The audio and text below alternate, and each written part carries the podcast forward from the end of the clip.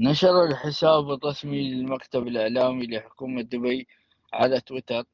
محمد بن راشد يفيد بالجهود المباركة والمبادرات المؤثرة لسمو الشيخة فاطمة بنت مبارك في ترسيخ التوازن بين الجنسين مؤكدا سموه اعتزازه بإنجازات المرأة الإماراتية في مختلف المجالات وأشاد سموه بجهود مجلس الإمارات للتوازن بين الجنسين برئاسة منال بنت محمد.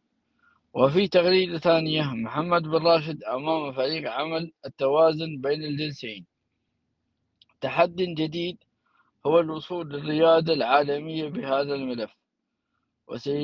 وسيجدون كل الدعم في قيادة وحكومة الدولة وتكاتف جميع المؤسسات الدولة والقطاع الخاص والمجتمع بصفة عامة من شأن تحقيق هذا الهدف الوطني.